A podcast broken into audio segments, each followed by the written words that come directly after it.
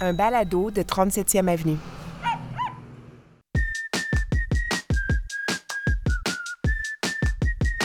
Le dimanche 18 septembre 2022.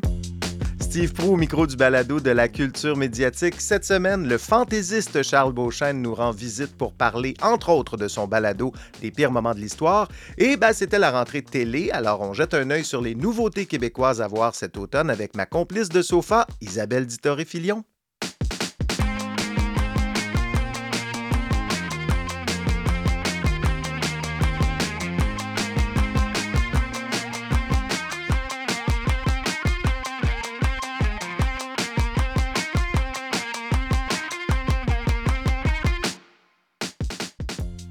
Figurez-vous qu'on en est déjà au dixième épisode de ce balado, mine de rien, ben, ça commence à ressembler euh, à une habitude, tout ça. Euh, si cet épisode est le premier que vous écoutez, laissez-moi euh, vous expliquer la formule. Bon, chaque épisode se déploie en deux volets. D'abord, il y a la discussion de salon, une portion dans laquelle mon épouse et moi discutons de trois ou quatre séries ou émissions qui nous sont tombées dans l'œil dans la semaine. C'est suivi tout ça par une entrevue de fond avec un artisan de la chose médiatique. Aujourd'hui, ce sera donc au tour de l'humoriste Charles Beauchesne d'avoir les verres tirés du nez. Et bien sûr, pour ne rater aucun épisode de ce balado, suivez-le en cliquant sur le petit plus sur Apple Podcast. Il y a un nouvel épisode chaque dimanche et puis ben, c'est une petite habitude qui se prend bien.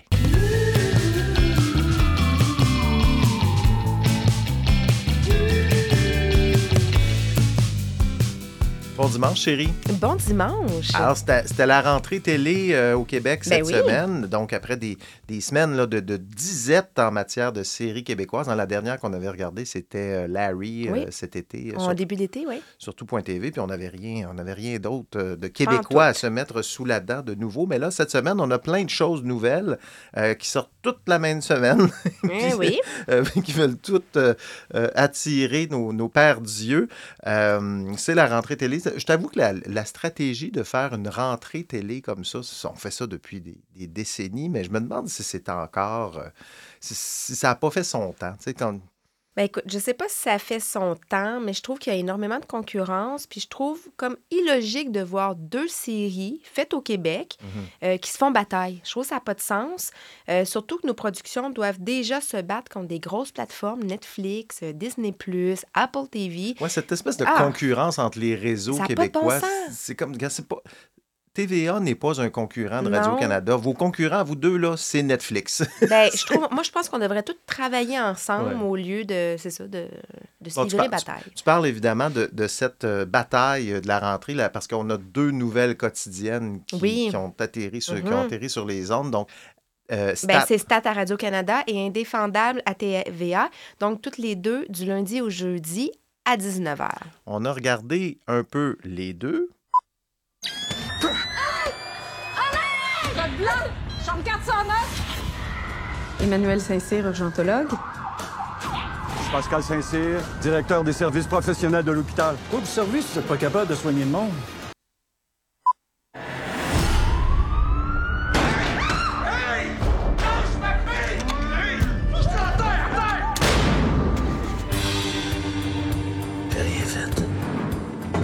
Je suis juste rentrée chez moi. Donc, on voit qu'on est dans un cadre léger.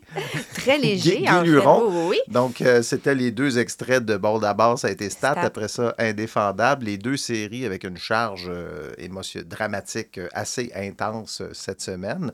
Bon, Ben, nous, ben, ben, on va parler de Stat, en fait, en Ouais. premier, parce que c'est la série qu'on a peut-être plus, reg- plus regardée, en fait, cette Mhm. semaine. Donc, dans Stat, euh, on est dans un hôpital, l'hôpital Saint-Vincent. On suit une urgentologue, donc Suzanne Clément, et trois amis, là, collègues. Euh, bon, écoute. Moi, j'ai toujours eu de la misère là, à suivre des quotidiennes au Québec. Euh, je trouve que tout va trop vite, les personnages sont peu élaborés. Avec Stat, c'est la même chose, Ouais. selon moi. Une série qui va vite, vite, vite, vite, vite, puis qui va pas dans le creux dans, du sujet. On reste vraiment à la surface. Euh, D'ailleurs, sur Internet, on peut lire plusieurs réactions assez négatives en lien avec le réalisme euh, par rapport à ce qui se passe vraiment dans un hôpital. D'ailleurs, même l'urgentologue là, bien connu Alain Vadeboncoeur a tenté sur Twitter de rassurer ses patients, euh, c'est peu dire. Donc, en disant au monde, en gros, ça se passe pas comme ça dans un hôpital, ayez pas peur. On avait eu le même commentaire avec District 31. là, tu sais, Exactement. Les policiers disaient ça, ça se passe pas comme ça, mais souvent c'est parce que ces séries-là, c'est condensé. Oui, Hein? tout à les, fait. les drames qu'il peut y avoir dans une année dans un hôpital, ben, ça va Oui, être dans oui. une semaine. oui, Donc, oui, euh, puis euh, il faut dire là, que euh, Marie-André euh, Labbé, celle qui écrit, dans Oui. le fond, là, la série Stat, elle travaille quand même avec un médecin présent là, tout le temps pour répondre aux questions de l'équipe, puis une recherchiste. Voilà. Je suis pas sûr qu'il est présent toujours à côté Ben non, écoute, moi, oui, oui, oui, oui, oui, oui, j'ai bien lu qu'il est présent tout le temps. Non, non, non, c'est sûr que non. Ouais. Écoute, côté jeu, moi, je trouve que Suzanne Clément, elle livre pas ce qu'elle est capable de faire. Euh, c'est une excellente comédienne. Et là, je le vois pas vraiment. Je pense Euh, que la cadence de production fait en sorte que, les, que ce soit les- même les comédiens, la, la Ah. réalisation, on peut pas aller au on peut pas aller au bout de ce que ces gens-là peuvent faire. Il faut dire des textes. Ah faut oui, faire ça. passer des pages. tu sais. Oui, oui, c'est c'est rushé, c'est Ouais. précipité. euh, bon, enfin, bref, moi, c'est pas le genre de série que j'aime. Ça veut pas dire, par contre, que le travail en arrière, il est pas spectaculaire. Est-ce que tu savais que l'écriture d'un épisode prend quand même une journée et demie? C'est pas rien. Donc, c'est quatre épi- épisodes par semaine, là, sans arrêt, là, sans vie pour Marie-André. voilà. On la salue. Quand même, on la salue. On mais la salue. bonjour, Marie-André. C'est une série euh, bon, coproduite par euh, l'éternelle Fabienne Larouche. La série qui succède à District 31, qui, elle, succédait à 30 vies, qui, elle, succédait à Virginie. Donc, ça fait depuis 1996, 26 ans. Même, hein. Ça fait 26 ans que Fabienne Larouche est impliquée dans une série quotidienne à Radio-Canada sans interruption. C'est pas rien. Mhm. Euh, c'est sûr que moi, je trouve que ces séries-là quotidiennes, c'est un peu un prétexte pour rendre compte de, la- bon, de l'actualité, de ce qui se passe dans, dans l'actualité. Puis c'est stat, c'est ça. Dans, dans les épisodes qu'on a regardés, on parle d'une fusillade. Mhm. On en a parlé dans l'actualité. Il y a un autre personnage qui sombre dans des théories du complot. Euh, il y a- on parle de la surcharge de travail des infirmières, de la pénurie de main-d'œuvre. Tous les, les grands Ouais. thèmes de l'actualité reviennent, sont ramassés, condensés, Mhm. dans, mis en récit, dans le fond, dans ces séries-là. Un peu la même chose aussi avec Indéfendable, sauf que là, on est dans le monde de, de- juridique, dans, les, dans des, des- des avocats de la défense et tout ça. Donc, mais c'est aussi des, des milieux, hein, des milieux de travail, des milieux professionnels qui sont, euh, je dirais, fréquents en, Oui, termes de séries télé. Le milieu, bon, criminel, euh, juridique, hospitalier. Pourquoi on, Éducation. l'éducation. Mhm. Pourquoi on choisit ces milieux-là pour des séries quotidiennes? Ben, c'est parce que c'est un bon terreau fertile à intrigue, je pense. Mhm. Tout à fait. On a un noyau dur de personnages. Il y a des patients ou des, des- des criminels ou des élèves qui arrivent et puis qui créent un nombre infini d'intrigues. Ben oui, euh, puis on les met toutes. c'est ça. Ouais. Donc, bon, écoute, c'est une série, c'est- efficace. Je veux dire, ça fait, ça fait la job. On a des bons. Tu, ah, là, tu te rappelles le premier épisode de Stat, évidemment, il fa- fallait regarder le deuxième, là, parce que ça tombait sur un, un Oh, hook oui. à la fin. Euh, on pouvait pas, on pouvait pas s'empêcher de regarder le deuxième. Ce serait peut-être intéressant de s'intéresser à d'autres univers et à un bon moment donné, là, de, sortir un peu de la police, puis de l'hôpital, puis de, de ces drames-là. Oui, mais d'ailleurs, notre prochaine série qu'on a regardée cette semaine nous emmène dans un autre univers. quand même. Oui, avant, Avant le crash. le crash. Allez donc, prends-la la job. Je suis très heureux chez Revenu Québec. Tu sais que ça, c'est une phrase que personne n'a prononcée dans toute l'histoire de l'humanité. J'ai déjà été banquier d'investissement, moi aussi. Et qu'est-ce que tu fais au bas de l'échelle? Mon esti. Chris, le problème, c'est que j'en prends toujours le même chemin. Oui, donc euh, avant le crash, euh, les épisodes durent une heure et sont présentés le lundi 21h à Radio-Canada. C'est une série écrite par Éric Bruno et sa blonde, là, Kim euh, Lévesque-Lisotte. L'humoriste. Euh. C'est une série qui, euh, bon, selon la description là, de la série, qui parle des conséquences de notre société de performance sur nos relations et nos comportements humains.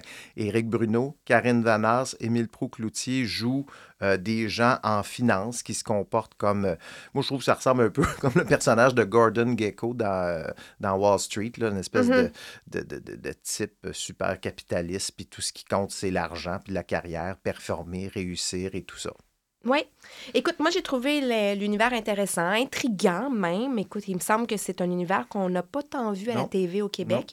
Euh, par contre, c'est très, très, très, très, très loin de moi. Il n'y a personne que je connais qui est à ce point bourreau du travail. Euh, de se faire concurrence dans une même famille, j'ai beaucoup de difficultés à, à me dire que c'est réel. Un mari qui va manigancer pour que sa blonde retourne plus tôt Ben au oui. travail juste après avoir accouché. Ich. On voit Écoute, pas. on voit pas ça. Qui Il sont a- ces gens? Ça. Fait qu'il y a comme un manque de, connaiss- de connexion. Je me reconnais pas. Je pense Mm. qu'on se reconnaît pas les deux euh, dans ça. Euh, ça veut pas dire que c'est pas une bonne histoire de jeu ou de réalisation. Éric Bruno, euh, je le trouve très, très bon, tout en économie. Tu sens qu'il y a comme une tempête quand même en lui Mhm. qui s'en vient. Euh, il y a Mani Soleimanlou, euh, que j'aime vraiment dans tout ce qu'il fait, moi. Je le trouve très bon. Mhm. C'est peut-être le personnage qui nous ressemble le plus. Est-ce que ça va rester comme ça? Je le sais pas, mais je l'aime bien. Donc voilà, c'est euh, j'ai quand même hâte de Il y a de- regarder. il y a de euh, beaux, ouais. il y a de beaux comédiens qui vont arriver. Ouais. On a entendu Marc Messier qui va être là, qu'on n'a pas vu dans l'épisode euh, qu'on a regardé. Non. Il va aussi y avoir mon, mon préféré, Guy Nadon, qui va être là Ah, c'est un vrai peu plus tard. bon. Donc, euh, en tout cas, j'ai hâte de voir comment ça... Moi, moi, euh, mention à Émile Proucloutier pour son jeu. Euh, une espèce de gars avec beaucoup trop d'ambition, euh, uniquement axé sur le travail, euh, qui va prendre une méchante débarque. Ah oui, puis il est pendant- épouvantable. Oui, C'est oui. rare qu'on le voit dans ce genre de rôle-là. Ça Ouais, fait, c'est, le- fun, ouais.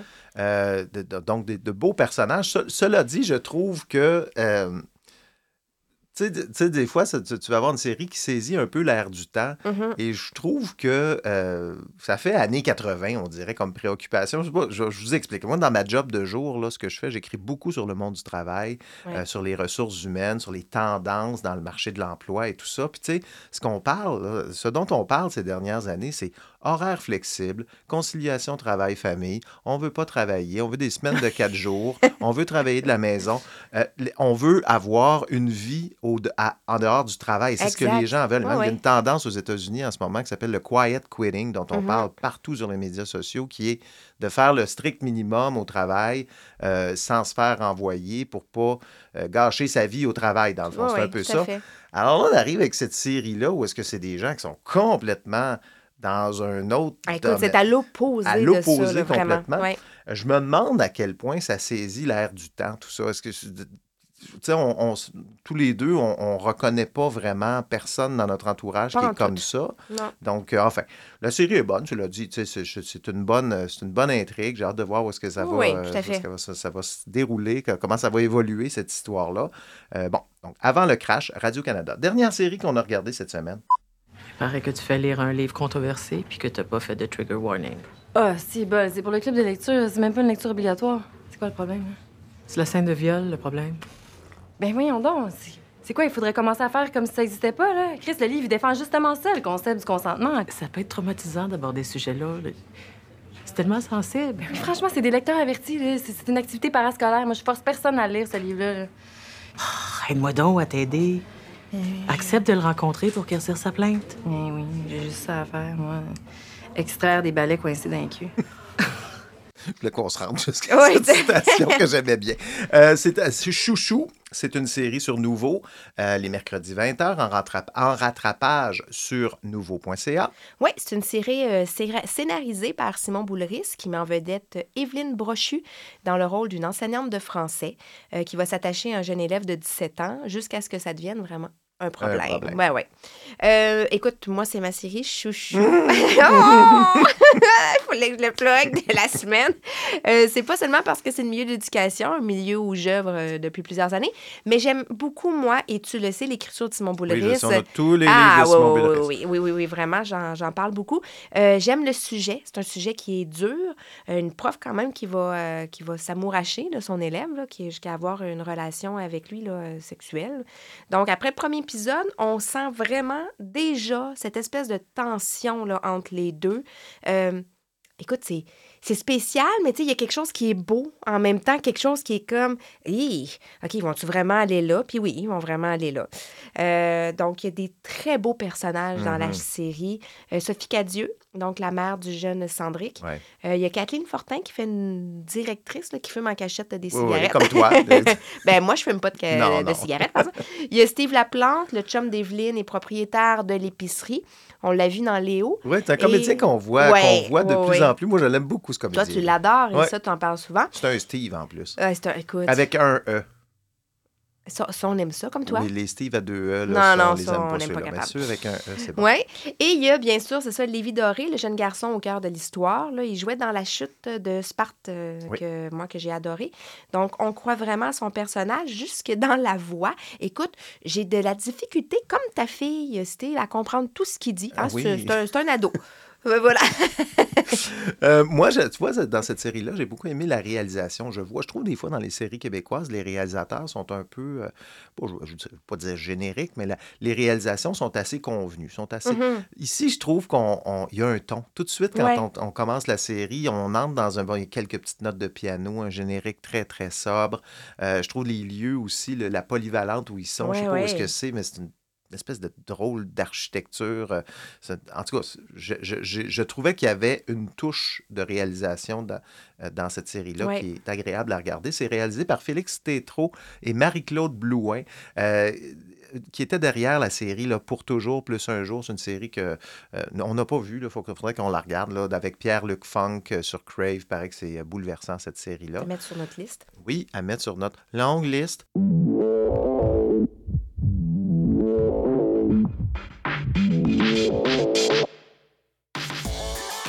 Donc voilà, ben écoute, c'est c'est pas mal ce qui fait le tour de, no- de nos séries cette semaine. Oui. Qu'est-ce qu'on va surveiller la semaine prochaine? Ben, écoute, on on sait pas trop. C'est sûr que la série Andorre. Oui, Ah, ah, la, ah, la nouvelle, une autre série de Star Wars. Oui, parce qu'on n'en a pas assez. Non. Donc, ça, ça risque d'être un peu l'incontournable cette semaine pour tout le monde. Ouais. Euh, on a peut-être un peu de rattrapage à Oui, faire. ben on a, on a- il y a certaines séries. Je voulais regarder d'ailleurs, euh, comment ça s'appelle? Anna, Anne et l'enfant vieillard, là, la Oui, oui, série oui. sur l'histoire de Francine Ruel. On a Tout eu le à temps de fait. regarder Non, on n'a pas eu le temps. C'était dans nos choix pourtant. Oui, oui, c'était dans Ah, nos choix. Donc, on va essayer de se faire un peu de rattrapage de séries québécoises. Elles sont toutes sorties la même semaine. Fait que là, on regarde, on, on a une vie là, quand même. Là, donc, euh, on va faire un peu de rattrapage.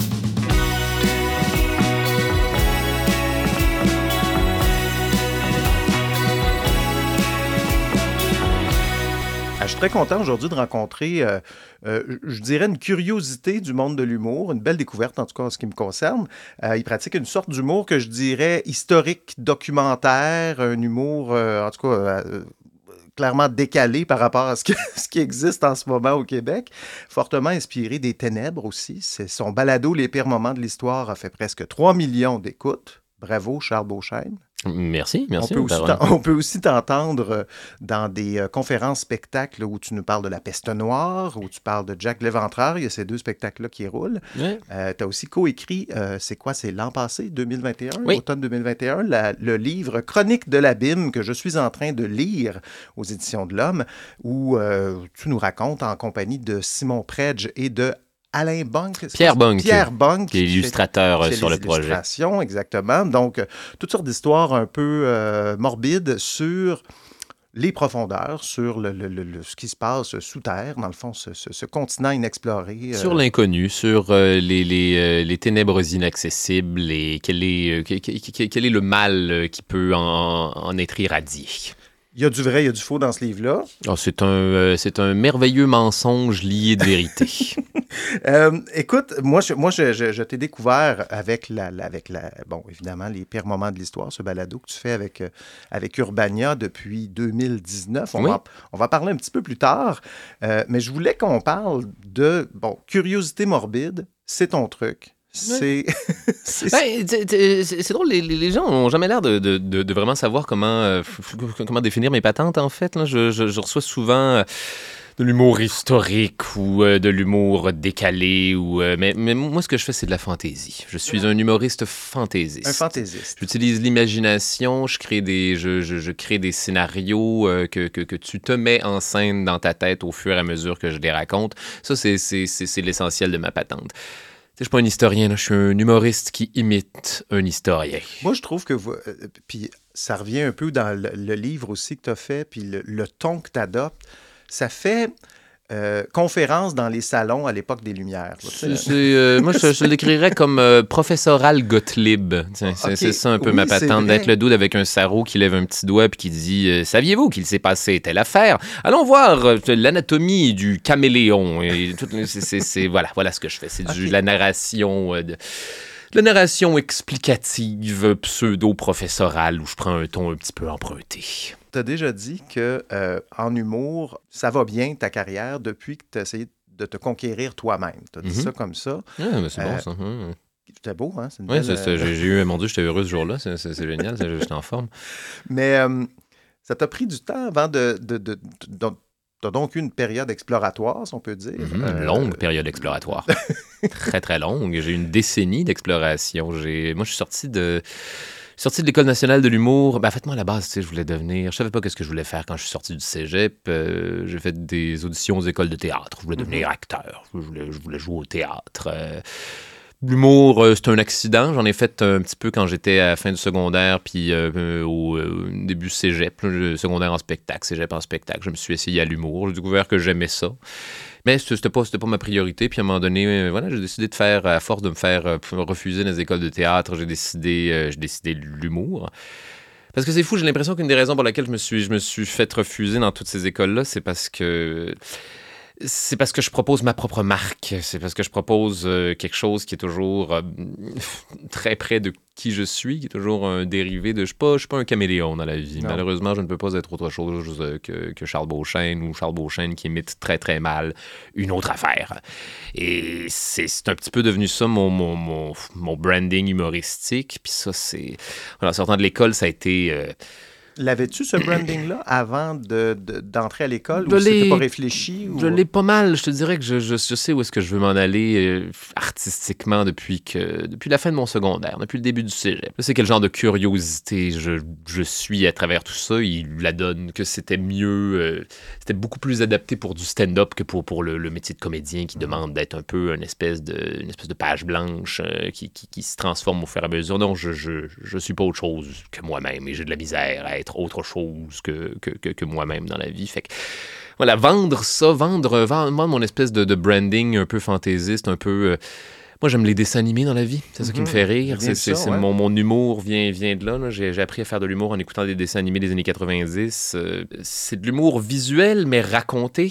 Fait Mhm. que je, je t'explique qu'est-ce que tu devrais voir dans ta tête au fur et à mesure que je te le raconte. Fait que c'est, c'est ça. C'est, c'est un- comment dire, c'est une marque qui a pris. euh, comment dire, qui a pris un certain temps à développer de façon à ce que ce soit euh, aussi efficace que ça l'est aujourd'hui, puis surtout vendre, euh, comment dire, vendre cette affaire-là à une époque où, euh, où les gens faisaient moins, en fait, où le, le stand-up c'était autre chose, où euh, c'est ça, j'étais, j'étais un petit peu plus une curiosité qu'aujourd'hui, où là, c'est, le fun, les gens commencent à savoir un petit peu plus à quoi s'attendre avec moi, puis c'est, plus facile, c'est plus le fun. Il y a de la place pour ça. Je pense que oui. Parce que je, je me rappelle, mettons, au début des années 2000, l'humour, c'était l'École nationale d'humour. J'aimerais ça qu'on en parle de ton passage euh, là-bas.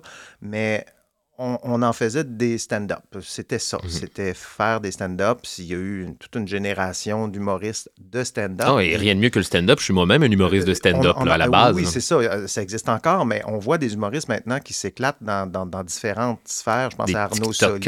Humoristes, Des des- TikTokers, des, euh, euh, Et toi, qui, qui fait des, bon, c'est balado, t'écris des livres, t'es chroniqueur, bon, c'est- un autre genre d'humour. Puis bon, il y a aussi euh, Jay du Temple qui fait anima- animation Ouais, d'occupation double. Il y Bien a- sûr. Il y a un spectre Et du stand-up lui aussi. Je veux dire, on Oui. en revient toujours à ça. On est tous souvent des, des, des- de, ce que, je- de ce que je remarque, c'est souvent des humoristes de stand-up qui découvrent accidentellement une autre affaire Mhm. dans laquelle appliquer tous les apprentissages qu'on a faits en stand-up parce que c'est pas en tout cas moi selon moi le, le stand-up c'est pas autre chose que ça c'est une école et non seulement une école mais aussi un, un- un- un barème pour se rappeler instantanément à quel point à quel point notre humour est actuel c'est con, moi, je dirais, être dans une salle à, Oui, oui. à jaser à des gens puis à les, les- les faire rire au fur et à mesure que tu dis des affaires. euh, Je, tu n'auras jamais autant l'heure juste sur à quel point t'es es drôle ou t'es es plus drôle, finalement. Fait c'est pour ça que, en tout cas, moi, je reviens tout le temps au stand-up. Je je, je, je, ferai pas juste des podcasts dans ma vie. Je ferai pas juste des, des, des conférences. Je pense qu'il faut... Puis là, c'est drôle parce que je,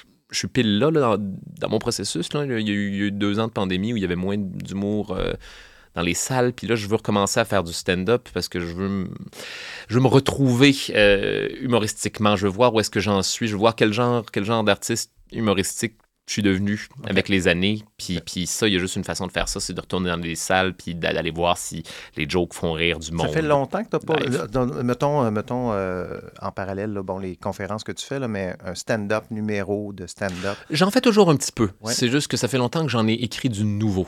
Fait que là, c'est, c'est- comment dire, ça fait deux ans, là, ça fait depuis la pandémie, là, que, depuis 2019 en fait, que je joue un petit peu dans mes pantoufles euh, des vieux numéros qui ont été développés, Il y a le, me- le meilleur du meilleur de ce que j'ai développé dans mes dix années d'exploration jusqu'à ce que, en tout cas, jusqu'à 2019 quand les pires moments de l'histoire sont arrivés, puis que cet heureux accident-là a fait que, je, je- ma vie est beaucoup plus facile aujourd'hui, disons, disons-le comme ça. là. Il, y a des, il y a- il y a des cachets. là. Je, vis de mon, euh, je vis de mon existence artistique. Mais c'est ça. Là, ça fait longtemps que j'en ai écrit du nouveau. Ça fait longtemps que je suis dans mes pantoufles. Là, je, je ressors mon, euh, mon spectacle de, de une heure euh, de, de- de stand-up de 2019, Les les corbeaux me regardent d'un air bizarre, Ouais. qui est un peu le meilleur, justement, le meilleur du meilleur de ces années d'exploration-là. Puis, puis là, je, je- je le run. Je vais le rouler, euh, je vais le rouler cette année. En attendant d'en écrire un autre, je vais écrire une nouvelle, un nouveau spectacle d'une heure de stand-up cette année. En parallèle, au pire moment de l'histoire que je vais faire, euh, que, en tout cas, je, peux vous l'annoncer, on est en train d'écrire, je suis en train d'écrire la cinquième saison, genre, en ce moment, genre, cette semaine, je suis, je là-dessus cette semaine comme jamais, je suis en retard dans mes deadlines.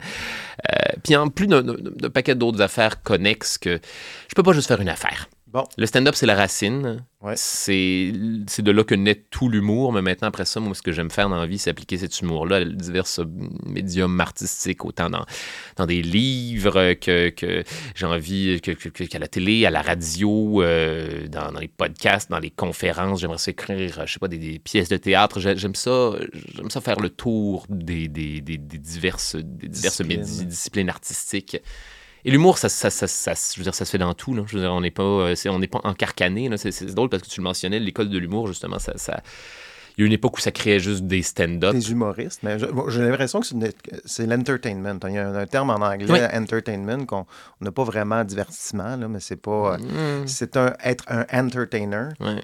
Euh, c'est un peu plus. C'est un peu ça que forme l'École nationale de l'humour. Ben, l'impression, oui, mais j'ai l'impression qu'au fur et à mesure, avec en tout cas, euh, Internet, puis l'arrivée de toutes ces mm, infinies plateformes dans lesquelles, euh, dans, dans lesquelles briller, dans lesquelles euh, faire quelque chose qui est exclusivement réservé à l'art de la scène, on peut se- c'est c'est plus facile de. de- c'est plus facile de s'épanouir dans un, dans un paquet d'autres affaires qui demandent, c'est ça, essentiellement le, le même, euh, comment dire, le même set de talents. Revenons à l'École nationale Bien de sûr. l'humour. Tu es sorti en 2010. Yep. Euh, tu es l'année de Simon Delille. Adib Al-Khalidé, Adib. Pierre-Bruno Rivard, Pierre-Luc Pomeralo. euh, Thomas Levac. euh, non, non, Thomas Levac, euh, il est... ah oui, oui, non, c'est vrai, Ah, t'as raison. vu sur ta page. Oui, oui. J'ai vu sur la, la- les Il finissants. était là, on est allé à l'école ensemble. C'est juste que les auteurs, ils font un an, puis les humoristes Ah, ont fait ok, deux ans pour ça. Fait qu'il était là qui, toi, à l'école? du- Euh, moi, j'étais, je me tenais avec Jérémy Larouche, euh, Pierre-Luc Pomerleau, euh, Francis Papineau, il en fait moins, euh, puis François Le Grand-Pré, qui est un des auteurs avec qui je travaille sur les pires moments de l'histoire aujourd'hui, mon Dieu, est une, Ton script éditeur, c'est comme ça? ou auteur, script éditeur, moi, c'est c'est hey, un de mes plus vieux alliés de, de- mon Dieu, de tout ce capharnaüm humoristique. C'est le seul auteur euh, avec qui j'ai- écrit professionnellement de- de- depuis le début. euh, ça clique, ça marche. Il comprend, euh, comment dire, il comprend ce que je suis, il comprend comment, il comprend ce qui m'amuse, euh, puis on, on recrée ça. Puis en tout cas, c'est ça, voilà, la, la base, la base de l'humour qui fonctionne, c'est quoi? C'est premièrement de te faire rire toi-même, Mhm. premièrement. Et à partir de ce moment-là, c'est la job, c'est expliquer aux gens pourquoi cette affaire-là est drôle. Il n'y a rien de pas drôle. Il n'y a, rien de pas drôle. Il n'y a, que des, des- mauvaises façons d'expliquer pourquoi une idée est drôle.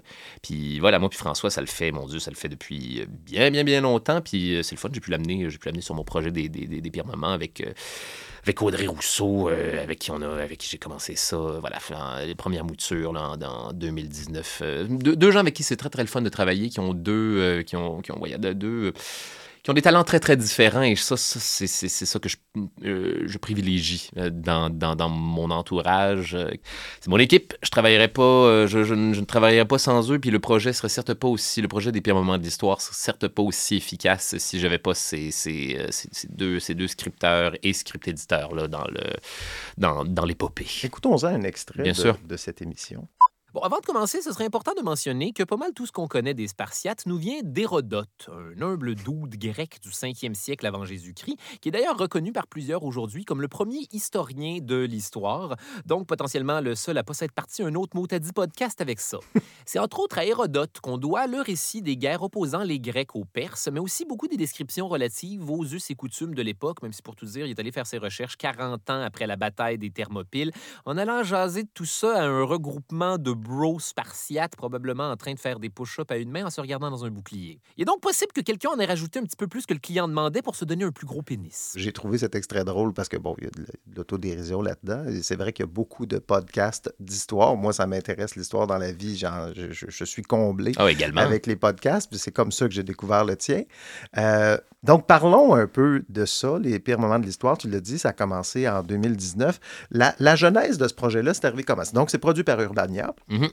C'est eux qui t'ont approché? Comment c'est arrivé? Oh mon Dieu, la genèse de, de cette affaire-là, on remonte en 2014. Oh là là. Euh, j'ai, euh, quand, je- à un moment donné, j'avais... euh, je venais de faire mon deuxième, euh, ma deuxième heure de, de- de stand-up, mon deuxième one-man show euh, au festival Zoo Fest à ce moment-là. là. En tout cas, le spectacle s'appelait Tout ceci n'est qu'une sombre farce.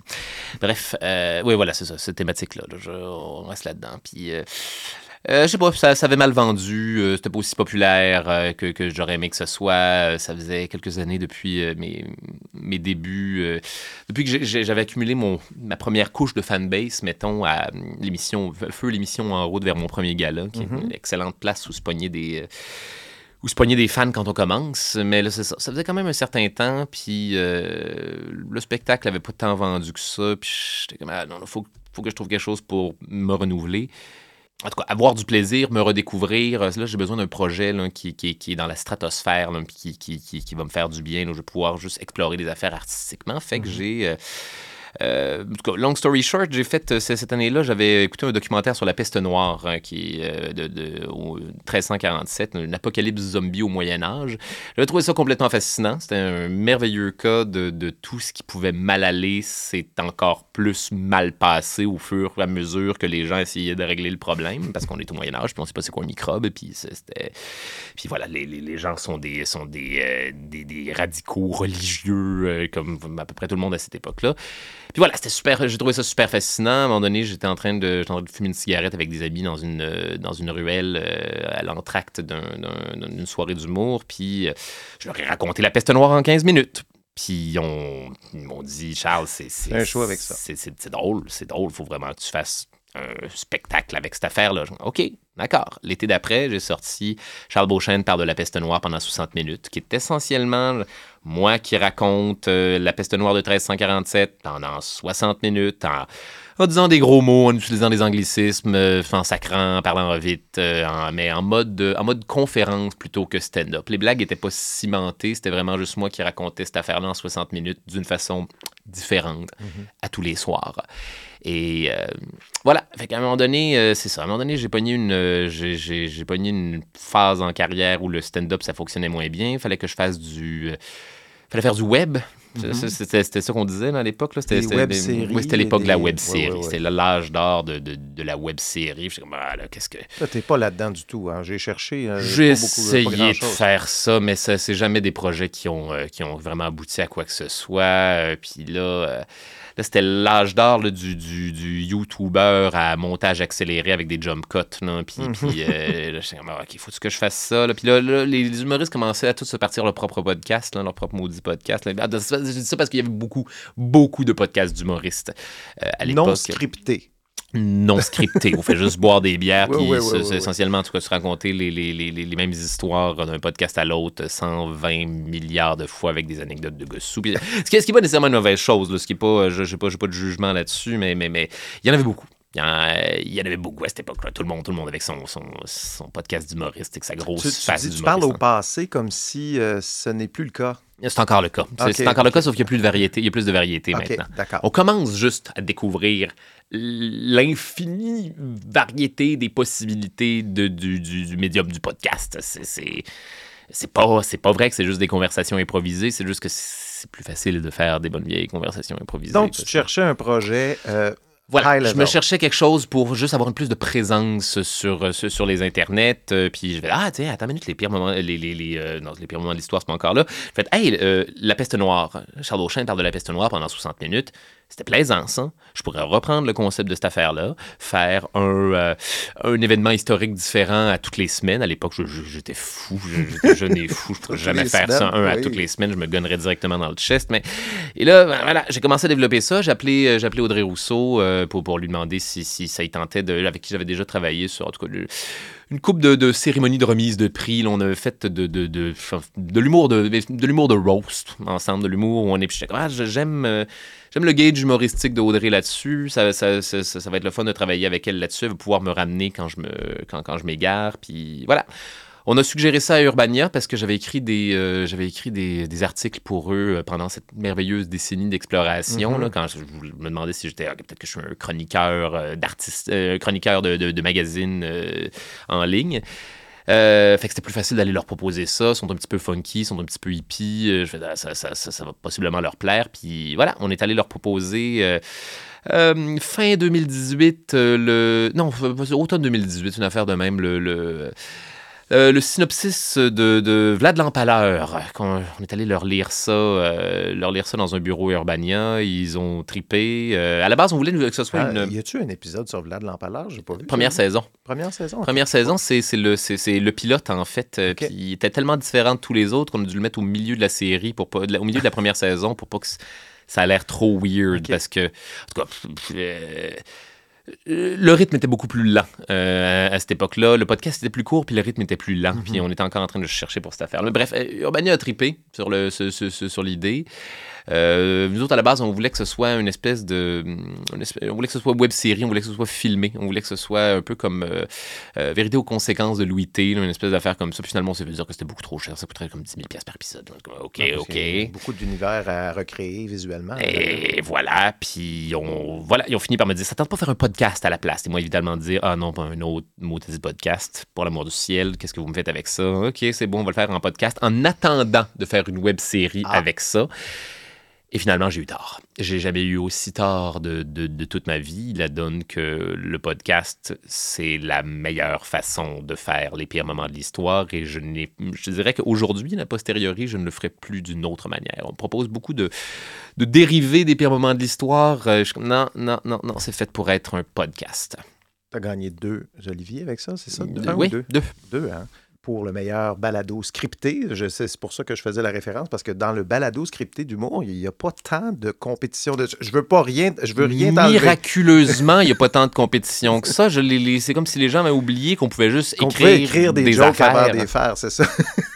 C'est, c'est- je vous suggère de faire ça. En fait, non, ne le faites pas, puis laissez-moi non, le, ça, laissez- la, cette la- catégorie. la- la chaîne alimentaire, là, mais Sais-tu, je trouve ton humour, parce qu'en en écoutant ces balados-là, je, je trouve une certaine parenté avec François Pérusse. Ouais, c'est gentil, ça, c'est un beau compliment, déjà ça. dit ça? euh, je- c'est une de mes écoles, Oui, François que je me Pérusse. suis dit. Je me suis dit, ce, ce gars-là, il s'est nourri à François Pérusse parce que c'est le, le même genre de flow. Puis aussi, c'est un univers, on en parlait un petit peu tantôt, très audio. Mhm. C'est- François Pérusse, je sais qu'il a déjà essayé de faire une émission de télé. Là, sur le- le- Et c'était pas, c'était pas, oh, ben, c'était pas aussi efficace Non. que l'univers qu'il a créé euh, audio. C'est Ouais. là que je vais en venir avec ce, ce show-là. Peut, peut, peut pas être autre chose qu'un podcast. Mhm.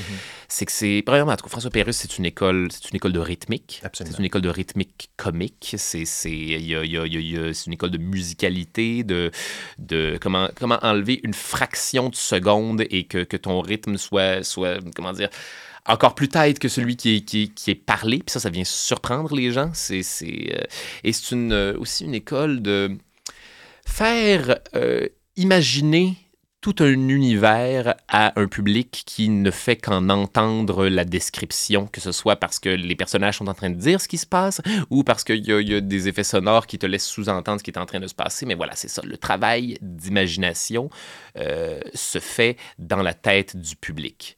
Et ça, c'est une, c'est une affaire que, veux, veux pas, je, je, je fais en humour depuis le début. C'est- mon affaire préférée. Ça vient des dessins animés, ça vient de... de c'est de recréer des, des, de recréer des scénarios comiques, cartoonesques, de façon à ce que tu, tu te fasses le film dans ta tête. Et oui, oui, François Pérus, c'est une super école de cette affaire-là. Le flow que tu as, parce que c'est très rapide, Mhm. euh, tu fais des voix, des personnages, tout ça, tu nous as des effets sonores. Euh, L'enregistrement, ça se fait euh, d'une traite ou euh, vous coupez? Je- moi, je- on est balado les écrans. Ici, on, est- on, on veut comprendre comment Le ça processus. fonctionne. Le processus. Donc, euh, ça, ça se fait comment, ça? C'est... Je m'assois dans un studio, Ouais. euh, je lis l'épisode de A à Z, puis généralement, euh, on, on laisse aller euh, jusqu'à ce que A, euh, je, je, je m'enfarge dans mes mots, euh, B, je trouve pas que la livraison était optimale, C, euh, toutes ces réponses. là. fait que je- généralement, je te dirais qu'on on enregistre pas mal paragraphe par paragraphe. Ah oui? Je fais, je, je refais chacun des paragraphes euh, peut-être une ou deux fois. Je nous donne, euh, comment dire, une certaine euh, liberté de choisir c'est quoi mon, euh, c'est c'est quoi mon émotion, euh, c'est quoi mon, euh, est-ce qu'on préfère plus vite, est-ce qu'on préfère un petit peu plus lent, est-ce qu'on préfère un petit peu plus, euh, voilà. Je, fais deux, trois versions un de chaque. épisode, ça peut prendre quoi, une journée? euh? Oui, généralement un petit 2-3 heures là, enregistré pour un, pour, pour un épisode. Tu ne pas qu'on faisait plus d'un épisode dans une journée. Oh là. Puis c'était, oui, c'était, rock'n'roll, ça. C'était, c'était des, des- des journées de, de, 6 heures, puis j'avais plus de voix, là, puis j'étais pas. Puis en tout cas.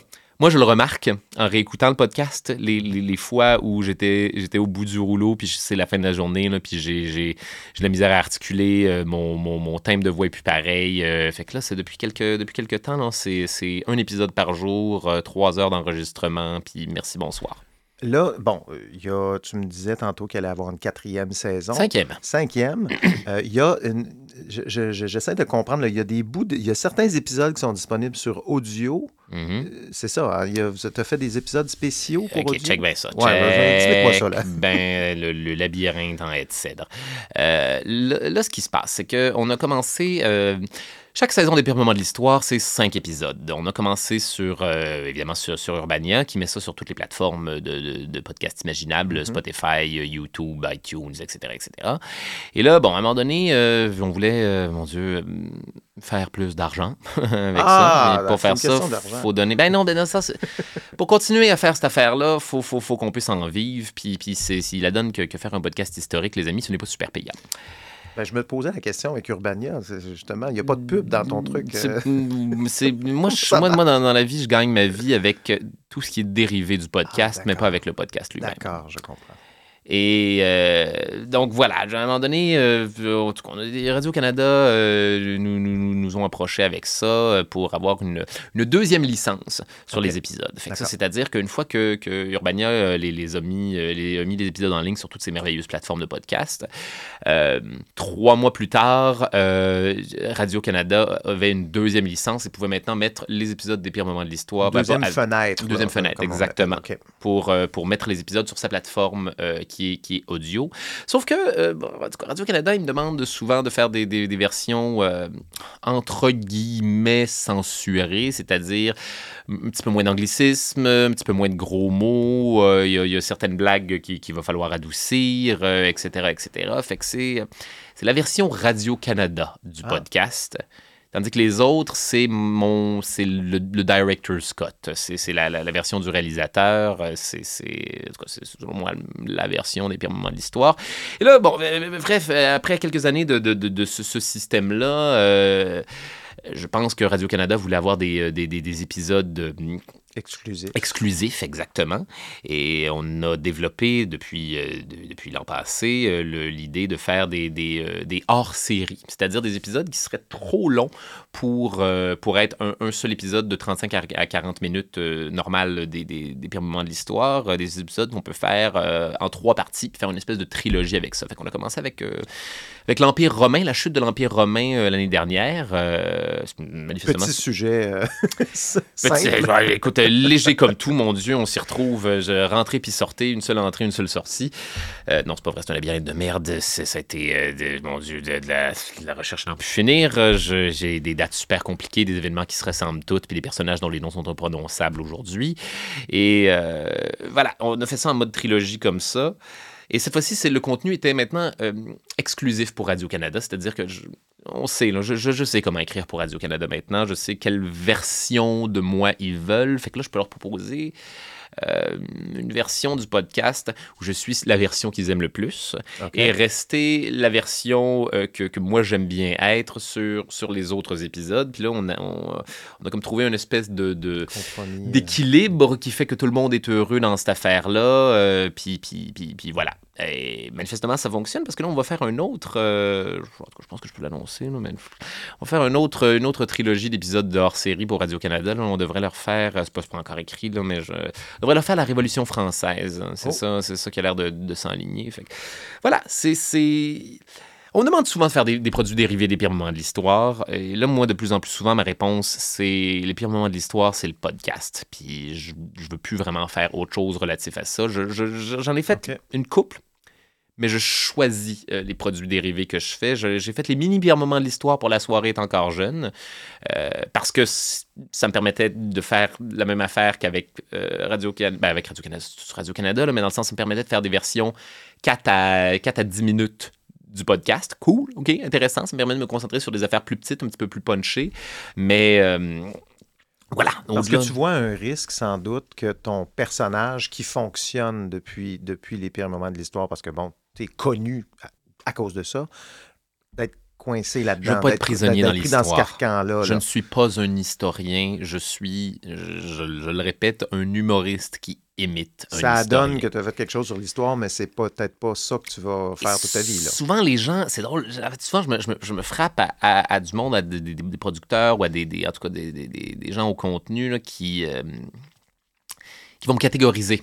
euh, C'est très, très rapide hein, dans, le, dans le milieu. euh, toi, tu fais ça, c'est ça qu'on voit. voilà, c'est ça. Ouais. Charles Beauchesne, c'est le gars qui fait, c'est, c'est le gars qui fait de, de- de l'humour historique. Puis souvent, je suis comme, Hmm, non. Ce que vous aimez, les amis, c'est, c'est la saveur. C'est, c'est, pas tant le sujet. Ce que, ce que vous aimez, c'est, ce que, je- ce que j'ai appris en faisant, en faisant de l'humour pendant dix ans, en faisant du, du laboratoire humoristique. C'est cette affaire-là que vous aimez, pas nécessairement le sujet. Écoute, on va passer au questionnaire de Proust si tu le veux bien. Bien sûr, bien sûr.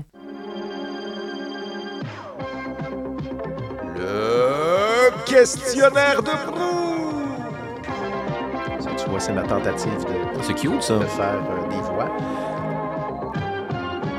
Questionnaire de Proust, j'ai posé à Charles euh, une série de petites questions sur sa consommation de médias. Tu m'as parlé d'une série tatouée sur le cœur, une série allemande Mhm. que je connais le nom, mais je ne l'ai jamais vue, Babylon Berlin. C'est quoi cette série-là? Ça parle de quoi? Ah, Babylone Berlin, c'est la série euh, non anglophone euh, qui, a, euh, qui a eu le plus de budget des, des dernières années. Ouais. C'est une. eh, moi, moi, dans la vie, j'aime les détectives privés. OK. J'aime- Je voulais être détective privé quand, quand j'étais petit. Je- en tout cas, jusqu'à ce que je me rende compte que c'était pas trouver des sacs de rubis, mais plus genre prendre des photos de copains fidèles pour faire de l'espionnage industriel. là. Ou, ou des affaires de la, de la- comment ça s'appelle, la CNESST, là? Ouais, c'est ça. Voilà, il n'y a pas, y a pas de, de- de vol de la plus grosse perle du monde. Non, Je- non, mais, non. mais je, vous- en tout cas, la bonne nouvelle, c'est que je fais un petit peu ça. Il y a une partie de travail de détective dans ma vie. Bref, euh, Babylone Berlin, c'est euh, une série euh, historique qui se passe en 1929, euh, juste avant le, le- le- le crash boursier, puis juste avant, en Allemagne, juste avant les nazis. Ouais.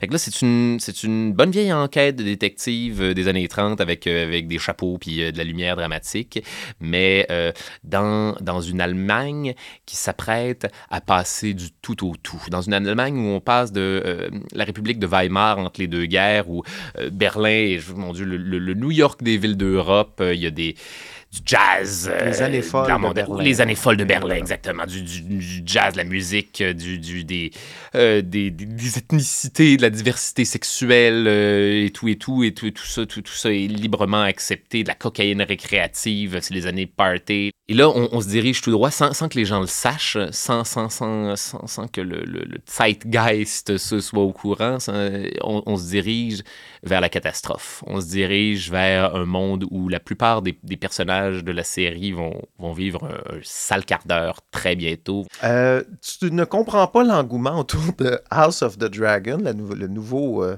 Game of Thrones. Moi, je trouve qu'il y a beaucoup trop de blonds là-dedans pour mon confort, là, mais... Il y, en a une coupe, hein? C'est- malaisant. hein. je, je- je partage un peu... euh, j'ai écouté deux épisodes. je- je- Ben, c'est parce que tout le monde. a- Ah, moi, moi, moi, soit- OK, check ça. Moi, soit dit en passant, Game of Thrones, là, je l'ai écouté euh, en euh, automne 2019. OK, à peu près comme moi. J'ai de A à Z, je me les suis. C'est pas vrai, j'avais écouté quelques saisons préalablement, mais j'avais arrêté parce que j'ai arrêté de suivre, euh, ça, ça sortait trop lentement, puis je passais au. ben, j'ai eu le temps de passer à autre chose. Fait que j'ai décidé, à un moment donné, en 2019, de me faire la ride, la, la bonne vieille, le parcours Game of Thrones de A à Z. Et, et j'ai adoré. J'ai, tripé comme un fou. Je voulais lire les livres, mais finalement, il reste deux, deux, deux livres. euh, il reste deux livres avant que ce soit fini qui sont pas encore sortis. Ouais. L'auteur a 70 ans, puis moi, j'ai l'impression qu'il sortira jamais. Fait que je, non, je vais pas commencer à lire une série de livres qui sera jamais terminée. Fait que je me suis dit, OK, la série est finie. Je peux bien, je peux bien me taper l'entièreté de, de Game of Thrones. Et tout le monde a détesté, la dernière saison. Tout le monde a trouvé que c'était, c'était rushé, c'était clos trop rapidement. euh, Il y avait des développements de personnages qui faisaient pas de sens, etc., etc. Et j'ai pas tout à fait trouvé ça en les écoutant euh, back à back, comme on dit, en les écoutant de- de- d'une traite. Et je sais pas, sais pas c'est quoi le phénomène derrière ça. C'est peut-être le fait que, je- te partage un peu, moi aussi, effectivement, la dernière saison, tout le monde dit Ah, c'est pourri. C'est pas. Je, comprends. ça, je, je comprends où est-ce qu'on est-ce qu'on peut croire, est-ce qu'on peut dire que, que c'est rushé par moment. Je comprends. Je veux dire, il- mais il est aussi temps que ça finisse. ça faisait longtemps. Là. Ça faisait 10 ans de Game of Thrones. Il était temps de mettre un, de, de mettre un terme à tout ça, de Ouais, refermer le livre une bonne fois pour toutes. Fait que moi, la dernière saison, pour vrai, je l'ai pas détesté tant que ça. Je trouve que la fin est cohérente, ça fait du sens, etc., etc. Sauf que tout le monde a tellement détesté ça que c'en est devenu cool d'haïr la dernière saison de, de, de Game of Thrones. C'est- un avis populaire là, de, dire que c'est de la merde, puis là, de, nommer toutes les raisons que je viens d'énumérer.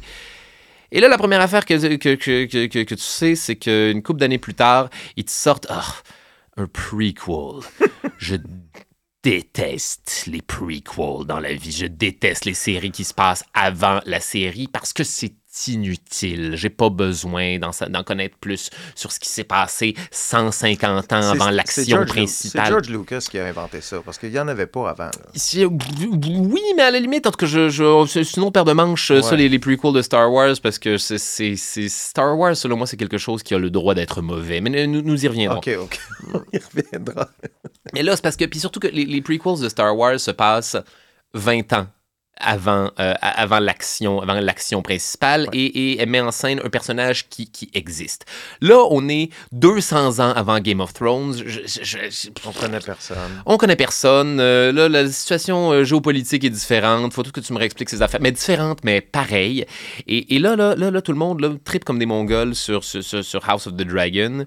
Alors que c'est exactement la même chose que Game of Thrones. Pour, et c'est- c'est- c'est- je te dirais même qu'ils qu'ils refont certaines des, des- des mêmes erreurs qu'ils ont faites dans les dernières saisons. Et là, soudainement, tout le monde a oublié pourquoi ils dé- détestaient ça ou tout simplement oublié qu'ils détestaient ça. Parce que pourquoi? Parce que les gens voulaient juste voir plus de Game of Thrones, finalement. Et ça, je trouve ça d'une hypocrisie. là. Ça m'enrage que, que les gens trippent tant sur House of the Dragon, mais que finalement, on, soit encore en train de dire que la dernière saison de Game of Thrones, c'est de la merde. Moi, c'est c'est une série que je vais attendre euh, qu'elle passe, puis je vais la regarder en rafale. Excellente Parce que idée. là, en un épisode, c'est trop compliqué, c'est trop long. J'ai vécu beaucoup de choses dans ma semaine, j'ai oublié. Et ça souffre de la plupart des, des, des, des problèmes d'un... euh, Préquel, est-ce qu'on peut dire ça? Euh, Préquel, je pense que oui. Le- ça, ça- ça- ça souffre de la plupart des, des problèmes des préquels. Antépisode, c'est Ah, comme, comme c'est quelle, quelle excellente francisation. Euh, ça souffre de tous les problèmes des, des anté-épisodes, c'est-à-dire que tout ce qu'ils font, c'est te dire Ah oui, voici les raisons pour lesquelles cette affaire-là que vous connaissez dans la série principale existe. Hein? Hein? Cette affaire-là est en train de se Hein? passer, Hein? un gros clin d'œil, hein? Vous voyez, là, cette affaire-là est en train de. J'ai pas besoin de savoir ça, j'ai pas besoin de. Je trouve que c'est de la pornographie. Je trouve que c'est de la Donc, pornographie. tu vas Game pas embarquer dans les, les anneaux de pouvoir de Seigneur des Anneaux. Je vais euh, l'écouter, je vais ouais. l'écouter, mais je- j'y vais, j'y vais en sachant que j'ai une autre relation avec le Seigneur des Anneaux aussi. Là. Je, je- le Seigneur des Anneaux euh, à l'écran, euh, moi, j'ai pas détesté la trilogie du Hobbit. Et ça, c'est un avis très, très impopulaire. Vu, ouais, euh, je- vu, pour moi, c'est ouais. une bonne vieille épopée médiévale fantastique, au même titre que Willow, puis que j'ai un paquet d'autres très de la fantastiques des années difficulté à, 80. à- à survivre jusqu'au retour du roi. Là. Donc, euh, ça a été... euh, Mais c'est une autre paire de manches, Le Seigneur des Anneaux, puis la, la série du Hobbit, et je trouve que faut pas, faut pas être un puriste. Si, si- si vous êtes un puriste du Seigneur des Anneaux, lisez le livre et restez présent dans le livre et vous allez avoir un excellent moment. Le livre est bon parce qu'il est le livre, parce Ouais. qu'il peut se permettre. Tolkien, le professeur Tolkien, est pas un, est un auteur accidentel. C'est quelqu'un qui, euh, comment dire, qui, qui diverge beaucoup des codes de, de, de l'écriture narrative, soit parce qu'il savait exactement ce qu'il faisait ou parce qu'il s'en sacrait. Et c'est la raison pour laquelle Le Seigneur des Anneaux est une, une œuvre littéraire je veux dire, qui, qui se tient d'elle-même et les adaptations et qui est très difficilement adaptable. C'est pas pour rien là, que ça a pris du temps à adapter, Ah, adapter ça au cinéma. Alors, il, y a eu, pas- il y a eu Ralph Bakshi là, qui fait quelque chose de complètement Au trippy début avec des ça, années là. 80, une espèce Des années de- 70, Ah, ouais, là, euh, puis il y en a fait animé, semi, euh, dessin animé, semi des rotoscopes, puis il y a, voyons, l'autre, euh, Rankin Bass, là, les- qui ont fait un dessin animé du Hobbit aussi euh, dans les années, dans les- toutes les années 70, en fait. Là, puis c'est... Les adaptations cinématographiques du Seigneur des Anneaux sont des, apta- des adaptations cinématographiques. Il est normal qu'elles divergent du matériel source. Et, là, je pense que pour en revenir à ce qui se passe avec les, Anneaux du pouvoir, on est dans une totale divergence du matériel source. Et selon moi, c'est correct. Selon moi, ça, ça sert à ça. On réactualise le Seigneur des Anneaux. Puis là, sans compter toutes les autres raisons euh, pseudo-politiquement correctes pour les gens, pour les- lesquelles les gens sont en colère contre, contre les Anneaux du pouvoir. Entre autres, le fait qu'il y a de plus en plus de diversité à l'écran. Puis les gens sont comme dans un univers médiéval fantastique, c'est inspiré de l'Europe médiévale. Il devrait pas y avoir des gens de- d'autres ethnicités que blanches, blondes aux yeux bleus. C'est un univers fantastique pour ouais. l'amour du ciel. Et tu sais quoi, même si c'était historique, puis qu'on décidait de faire un, un- un- un casting euh, où on, on se, où on se fout de la couleur de la peau, ça, ça- ça le ferait. Vous êtes capable de faire abstraction de ces affaires-là. Vous êtes- on, est, on est- on est capable. On, est- certes rendu là. là. J'ai suivi, euh, c'est quoi, c'est pas ce printemps, cet été, quand la série Boba Fett euh, est sortie, j'ai suivi tes critiques euh, Ah. au, au quotidien, en fait, que- en fait, euh, à- au fil des épisodes. Au fur et à mesure que j'étais déçu puis que je comprenais rien. là, oui, oui. que c'était toujours dans le fond, Hey, genre on va se battre, mais là je t'ai pardonné pour cet épisode-là, mais Boba Fett, c'est une série qui me rend furieux. ah mon dieu que c'était pas bon. Furax. Pas bon. Mais c'est pas bon parce qu'ils sont, ils ont, ils ont commis des, des erreurs. Ok, ok, attention, euh, gros nerdage de Star Wars euh, qui s'en vient, mais le Mandalorien, là, cette Ouais. série-là que tout le monde a adoré, là, ça n'aurait jamais dû exister sous cette forme-là. Dans le sens que euh, le Mandalorien, c'est Boba Fett. C'est- il- a le même costume, il fait le même job, il a le, même, euh, c'est le même personnage. Sauf que là, on a décidé pour des raisons complètement bureaucratiques qu'on voulait pas risquer une série euh, avec Boba Fett comme personnage principal parce que les femmes, les fans aiment, aiment tellement ce personnage-là, c'est tellement un, un- un préféré des, des- des fans qu'on voulait pas se mouiller à détruire le personnage. Check belle ironie, check belle la grosse on avait vu le ironie. comédien aussi, qui est, comment s'appelle ce Euh, comédien? Deborah Morrison, euh, qui, on a vu le visage de Boba Fett, qui est un, un clone dans. Ouais, eh ouais, en tout cas, pour ceux qui n'ont pas vu Star Wars, bienvenue dans la conversation la plus hermétique que vous avez vécue cette semaine. Mais...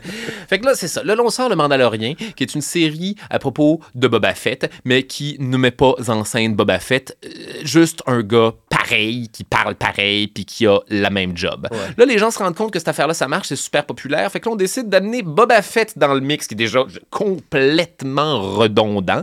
Fait que là, Boba Fett apparaît dans des épisodes de la série à propos de lui, mais que c'est pas lui.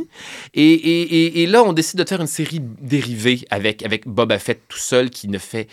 Ça aurait été quoi, là? Ça aurait été quoi, la place du Mandalorien, là? De faire les aventures de bon vieux Boba Fett qui trouve bébé Yoda et qui décide de, de- se réorienter dans la vie face aux découvertes qu'il est en train de faire sur, lui-même en tant, que, en tant que père, puis en tant que découverte de la famille, puis, puis toutes ces valeurs-là, qui est essentiellement tout ce dont il se rend compte dans Book of Boba Fett. Euh, By the way, c'est parce que le- 50% du trajet est 100% inutile et redondant dans cette affaire-là. Fait que là, tu te ramasses, genre. Voilà, qu'une série qui devrait être à propos de Boba Fett, qui n'est pas sur Boba Fett, à propos d'un gars pareil, où Boba Fett finit par devenir un personnage secondaire qui éventuellement va devenir le personnage principal de sa propre série, qui à ce stade-ci ne fait plus aucun sens. Boba Fett, a- là, il tombe dans, dans le dernier, dans le dernier Star Wars, dans l'épisode 6, là, il tombe dans le fameux Sarlacc, là, l'espèce de pit qui est une espèce Oui, oui, de, oui, de oui, gorge de tentacules. Il y a, si on fait le calcul, il y a 36 ans. Il y a 36 ans quand il tombe là, oui. dans, dans, dans cette affaire-là. Et là, il en ressort au début de la série, il a 61 ans. Déjà, ça, c'est- il y a 61 ans, puis il y a un partiel de vieux monsieur qui, qui fait du déneigement. C'est- ce serait pas, ça aurait pas été ça. Si on avait choisi de juste laisse-y son casque sa tête, comme Judge Dredd, à la limite trouve l'acteur original pour lui faire faire sa voix, mais fais-lui jamais enlever son putain de casque, un peu comme le Mandalorien finalement. fait que c'est, c'est- c'est- en tout cas tout ça ne fait aucun sens pour moi et c'est ça, ça rend tout ça bien frustrant. Écoute, je voulais pas te mettre dans tous tes états avec cette question-là. ça- Ah, c'est correct. C'est, c'est- c'est un- je, je- je suis content de, de pouvoir expliquer, euh, faire, faire le chemin de ce labyrinthe-là. Je, je, une fois, pas une bonne Moi, fois j'aurais pour aimé ça dans Star Wars, que je trouve. euh, euh, je, je fais la comparaison avec l'univers cinématographique de Marvel, où est-ce qu'on est en train d'éclater dans toutes sortes de genres. Oui. Euh, et j'aimerais ça que ça arrive, ça, dans l'univers Star Wars, qu'on ait une vraie comédie de Star Wars, par Ils exemple. essayent, mais j'ai l'impression que le, le- le- le- euh, voyons, l'éventail de genres euh, relatifs à, à, entre guillemets, du bon Star Wars est, plus limité. C'est quoi Star Wars? C'est euh, western, euh, film de samouraï, Space opéra, médiéval fantastique, tout ça dans une espèce de, de, voilà, de, de- de futur dans l'espace.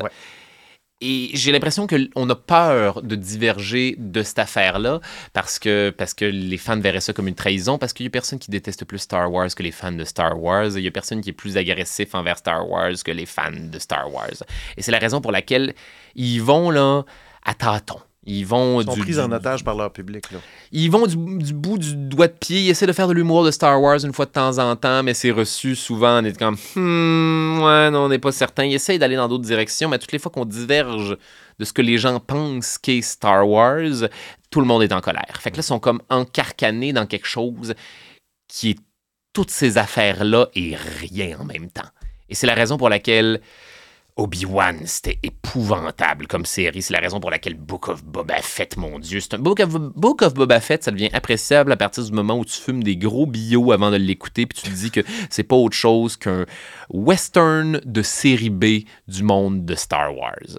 Fait que oui, il essaye, il essaye divers genres, mais à tâtons.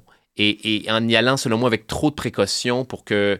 Ce ne sera pas She-Hulk. Hey, She-Hulk, mon Dieu. Oui, Quelle par- excellente Parlons idée. de She-Hulk. Fais-moi un show, un bon vieux, euh, bon vieux drame de, de Juridique, euh, là, là, juridique, là, ouais. là, avec une, une madame qui se transforme en grosse madame verte. C'est- génial. J'ai pas besoin de plus que ça. C'est c'est- c'est- ça. Bravo, là, on, on- on switch de genre. J'attendais cette série-là avec, un brick, avec une brique et un fanal, mais finalement, euh, je suis content. Je trouve que c'est si une de bonne idée. J'adore ouais. She-Hulk. On change complètement de ton. Euh, tu, tu me dis, je, je t'ai demandé ton balado de prédilection. Tu n'écoutes pas du tout de balado. J'écoute pas du tout drôle. le balado. Je. t'intéresse pas. Ben non, c'est pas tant que ça m'intéresse, c'est pas. en fait, c'est pas tant que ça m'intéresse. C'est ça, c'est bel et bien ça, je me trahis, là, mais. euh, déjà, j'ai. Quand j'ai du temps libre dans la vie, moi, je suis un gars de visuel. J'aime j'aime écouter des séries. J'aime euh, lire des livres et, et- et rêver. Le truc avec les mon- pages dedans, là. Oui, un bon vieux truc, Ok, euh, bon vieux à faire, euh, j'ai fait à partir d'arbres qu'on peut imaginer puis vivre un imaginaire visuel.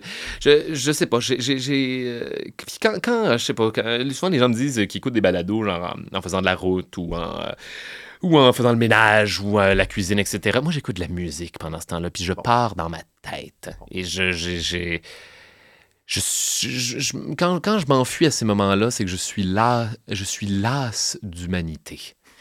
Et J'ai pas besoin de conversation humaine à ce moment-là. J'ai pas besoin d'être témoin de la conversation de quelqu'un d'autre. Je préfère avoir ces conversations. C'est pour ça que je dis rarement non à apparaître dans un balado de jazette. Ça me fait toujours plaisir. C'est toujours super intéressant. Les écouter pour moi,